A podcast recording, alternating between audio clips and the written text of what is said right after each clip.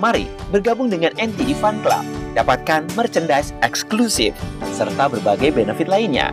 Bergabung sekarang juga. Hubungi WhatsApp 0813 80 80 2513. Anda sedang mendengarkan podcast NTD Kehidupan. Selamat mendengarkan. 25 sen dan pelajaran dari seorang pebisnis sukses. Ayah saya adalah seorang pebisnis sukses. Banyak rekan kerja bisnis yang akan mempercayakan proyek besar kepadanya. Ada satu kejadian yang tidak pernah bisa saya lupakan. Satu pelajaran besar yang ia berikan. Suatu hari saya sedang pergi agak jauh dan kehabisan uang. Saya tidak mempunyai uang untuk ongkos pulang, apalagi membayar taksi.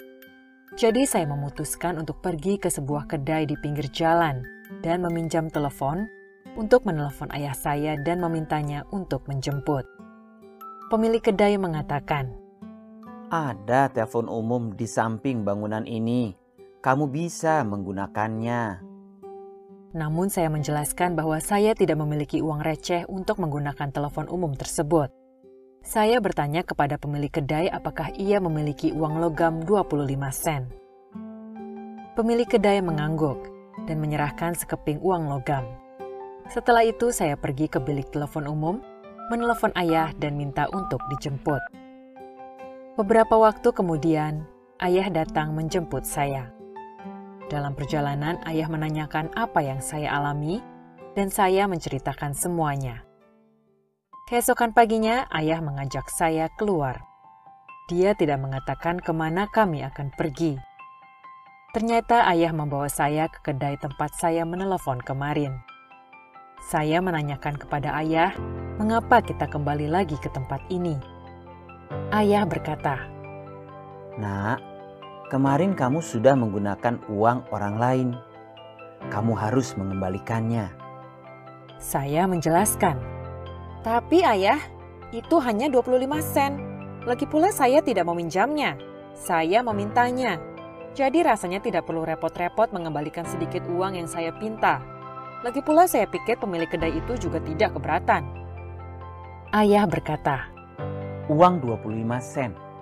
Jika kamu tidak mengembalikannya, tidak akan ada yang peduli. Tidak akan ada yang marah.